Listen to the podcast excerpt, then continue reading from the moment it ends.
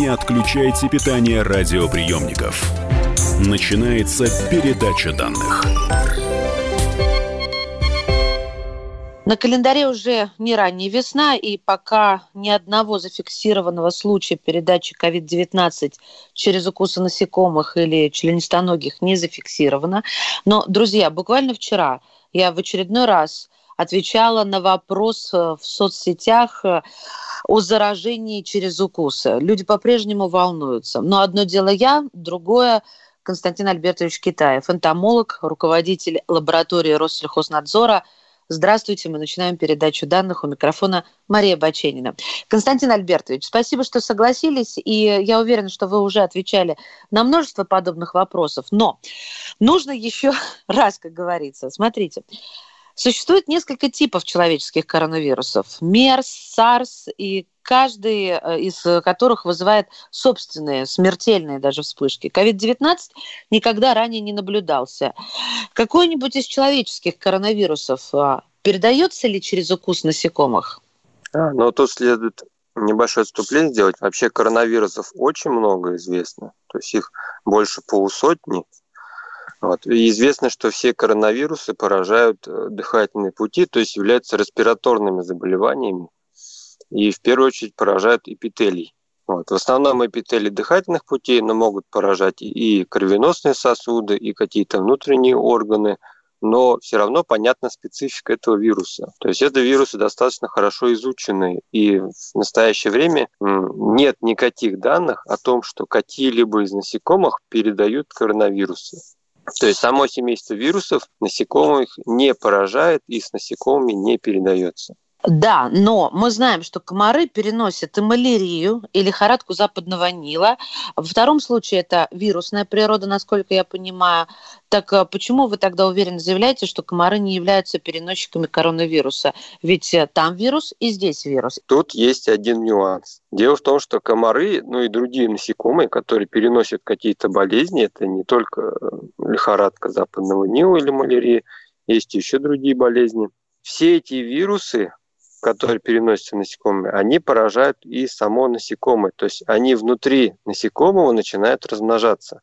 И вот в этом нюанс. Они поражают какие-то ткани насекомого, то есть распространяются там и могут поэтому передаваться с насекомыми. А вот то же самое с энцефалитным клещом. Все знают, что клещи эксодовые переносят вирусный энцефалит. Вот этот вирусный энцефалит, он размножается в самих клещах. То есть они также являются его как бы, основным хозяином и сами, получается, болеют этим вирусом и могут передавать через свой укус человеку. А коронавирусы, они поражают эпителий у теплокровных животных в основном. То есть они в основном известны у вот, млекопитающих, могут быть, там, скажем, у птиц, могут быть у каких-то рептилий, но в основном поражают все-таки теплокровных животных, а насекомых не поражают.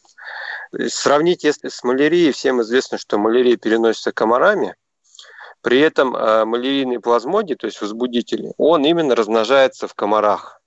То есть если э, самка комара заражена вот этой вот болезнью, она передает своему потомству, и вот это потомство потом уже передает людям. А в случае с коронавирусом, если комар, скажем, насосется крови больного человека, естественно, в крови есть э, какое-то небольшое содержание вот этих вирусных частиц, но они попадают в комара, в пищеварительный тракт, и там благополучно перевариваются. То есть они не могут самого комара заразить. Угу. Поэтому и передача невозможна. Да, я все вот это понимаю, но вопрос тогда другой. А можем ли мы допустить, что вирус в какой-то момент эволюционирует э, в заболевание, которое передается через насекомого, так называемые трансмиссивные, и все это будет происходить уже запросто, и комары все-таки станут переносчиками, потому что мы знаем, что вирус такая хитрая штука, которая приспосабливается к различным методам а, перехода к хозяину. Да, естественно, есть а, некая вероятность такой вот эволюции вируса, то есть произойдет какая-то мутация, вирус начнет вдруг внезапно поражать и насекомых, но следует помнить, что при этом, а, скорее всего, передача обратно от насекомых к человеку все равно будет затруднена. То есть вирус приобретает какие-то свойства, позволяющие поражать насекомых, при этом теряет свойства, позволяющие поражать людей. Вероятность, что сможет передаваться и к насекомым, комарам и обратно, то есть очень мала. Это редкие такие мутации. На самом деле даже вот э, сейчас известно, что коронавирусы от человека могут заражать, допустим, кошек, так? Да, есть такое Но, исследование научное. Э, да, то есть уже это доказано, что пере, бывает передача к нескольким животным. У них обнаружили коронавирус, у некоторых обнаружили антитела к коронавирусу, именно вот этому коронавирусу SARS-CoV-2. Но при этом обратной передачи от этих животных человеку уже произойти не может. То есть они не являются источником а, инфекции для человека. То есть ученые уже уверены, и это доказано, что от домашних питомцев, от котов, хозяин не получит э, заражения, и тот просто будет являться носителем больным животным. Так ли это? Или пока это еще не изучено, не было просто зафиксировано э, вот такой передачи? Нет, ну, на самом деле те животные, которые вот обнаружили, что они инфицированы, вот, их, э, соответственно, провели эксперименты, проверили, что действительно вирус, который инфицировал этих животных, он не передается человеку. Константин Альбертович, а в чем смысл для самой вирусной частицы? Для него ведь важно попасть к хозяину, где он может реплицироваться, развиваться дальше и идти себе э, в массы.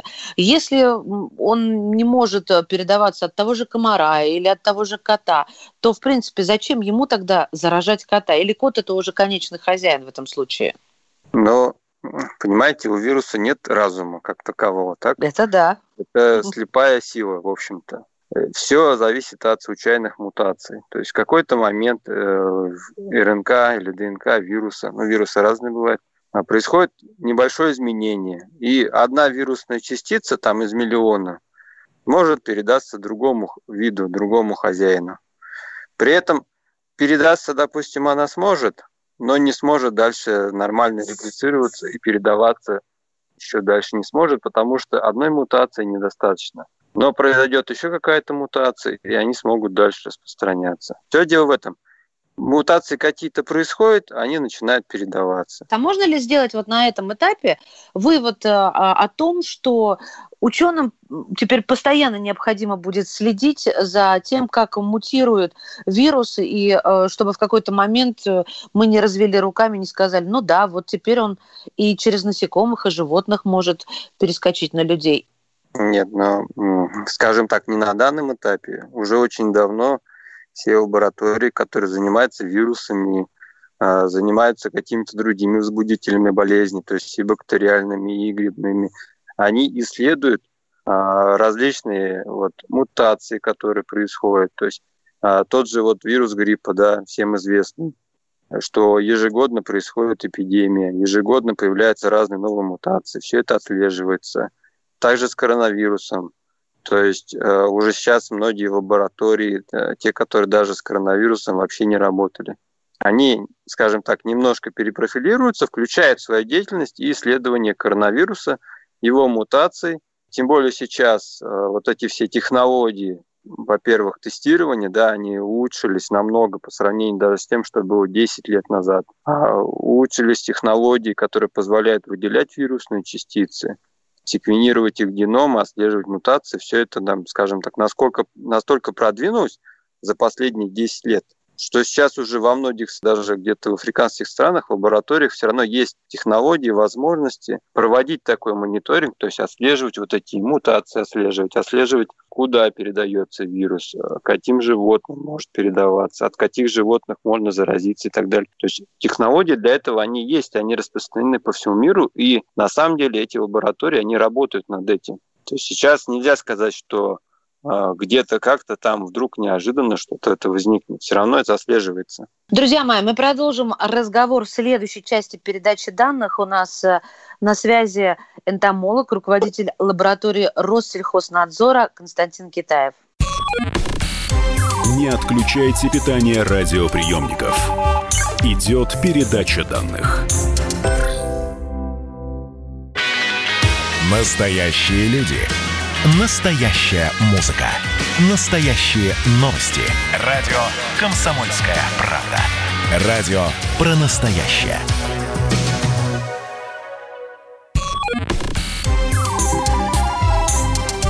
Не отключайте питание радиоприемников. Начинается передача данных. Здравствуйте, мы возвращаемся в эфир. С наступлением весны пользователи сети действительно беспокоятся, причем до сих пор беспокоятся, что COVID-19 могут передавать насекомые. Боязнь коронавирусных комаров среди людей обострилась настолько, что многие уже предрекают даже резкое увеличение числа зараженных. Сегодня в передаче данных на изоляции энтомолог, руководитель лаборатории Россельхознадзора Константин Китаев. Константин Альбертович, спасибо вам, что вышли на связь. И еще раз здравствуйте. Здравствуйте. Для тех, кто пропустил первую часть, я задам еще раз вопрос. Может ли болезнь передаваться, если комар кусает зараженного человека, а затем попадает на незараженного? Нет, не может. Тогда вот какой вопрос в продолжении уже беседы. Были проведены исследования, которые показали, что если комаров кормить кровяным кормом с коронавирусами МЕРС, да, в этом случае важно, то вирус жил в крови максимум один день. И мне вот стало интересно, а почему только один день? Что его там не устроило? А, ну, следует понимать, что а, комар а, не просто потребляет кровь, он же ее переваривает. Да. То есть у него есть кишечник, ну, так же, как и у многих животных. И в этом кишечнике идет процесс переваривания. И при этом перевариваются все, то есть и белки, и ДНК клеток переваривается, и вирусные частицы, которые тоже состоят из белков и ДНК или РНК, они тоже также перевариваются в кишечнике. То же самое, в общем-то, характерно и для нашего с вами кишечника, то есть вирусы, которые попадают в кишечник, они большей частью перевариваются. Единственное, что может их спасти, ну вот в случае с некоторыми вирусами, которые распространяются именно таким путем, они успевают, скажем так, вот в этот период не очень большой, когда происходит переваривание, они успевают внедриться в стенку кишечника. Но для комаров вот этот путь, он не актуален. То есть вирус человека, коронавирус – не может внедриться в стенку кишечника комара. Значит, лихорадка западного Нила может, а COVID-19 не может, верно? Да, лихорадка западного Нила – это специфический вирус, который поражает в первую очередь именно э, насекомых, комаров. А угу. человек является как бы это вторичным э, для этого вируса. Точно так же, как малярия, допустим, которая распространяет комары – это э, для них, для малярии, э, главный хозяин – это комары. Человек – это вторичный хозяин. Знаете, так хочется спросить, может, наивно прозвучит, но комары же не страдают от этих заболеваний. Это мы умираем от них. Почему же мы являемся вторичными? Даже как-то, вы меня простите, обидно. Простите, а с чего взяли, что комары не страдают и не умирают? Ага. Но известно даже вот э, энцефалитные клещи, да, там у них э, продолжительность жизни тоже может быть немножко снижена из-за заражения вирусом пищевого энцефалита. А у комаров э, то же самое. Вот не сказать, что малярийные комары более жизнеспособны, чем не малярийные. То есть поэтому они так сильно распространены. Определенные условия нужны, чтобы они вот могли выживать в природе. В природе немалярийных комаров гораздо больше, чем малярийных. Вот. На самом деле, они, это для них тоже болезнь, просто она переносится ими легче, они живут ведь гораздо меньше, вирус ага. не успевает так прям сильно их поразить. Тут скажет, насекомые нет, а вот членистоногие, о которых вы уже много раз упомянули, клещи, да, тем более, знаете, что я встречаю в Фейсбуке? Вот постоянное словосочетание про э, COVID-19, что у него же есть особенности. Все как-то мистифицируют на волне паники это заболевание. Ну, возможно, люди правы в этом. Хорошо, через комаров не передается, а вот через клещей, пожалуйста, тут есть какие-то принципиальные, возможно, отличия? На самом деле принципиальных отличий никаких нет. Клещи точно так же присасываются, а, выпивают кровь, потом отваливаются и больше уже кровь, в общем-то, не пьют. То есть, а, и используют вот эту кровь для питания, для развития своих яиц, из которых потом выйдут новые клещи. В случае с коронавирусом, SARS-CoV-2 и другими, происходит то же самое. То есть произойдет переваривание вируса, вирусные частицы не попадут в новых молодых клещей. Да, мы знаем то, что клещ один раз попил и все. Но комар же тоже, он не впрыскивает э, свою слюну в нового владельца. Или все-таки впрыскивает? Как раз-таки и комары, и клещи в какой-то момент, когда прокусывают кожу, и пробирается к кровеносному сосуду, они туда впрыскивают небольшое количество своей слюны. Какой-то секрет э, желез, который у них выделяется через ротовой аппарат. И вот именно в этот момент те вирусы или еще какие-то заболевания, которые передаются комарами и клещами, они и попадают в человека. Именно в тот момент, когда происходит впрыск mm-hmm. вот этой жидкости. Э, если изначально, допустим, вот комар не заражен, скажем, вот лихорадка западного Нила, там лихорадка Денди или еще что-нибудь, не заражен, он укусит зараженного человека, потом полетит другому, другого он не заразит, потому что вирус еще не успеет э, размножиться в, кома- в самом комаре, то есть не попадет вот эти слюнные железы. И этот вирус переда- будет передаваться потомству, и только потомство уже будет иметь в своих слюнных железах этот вирус. Точно так же у клещей.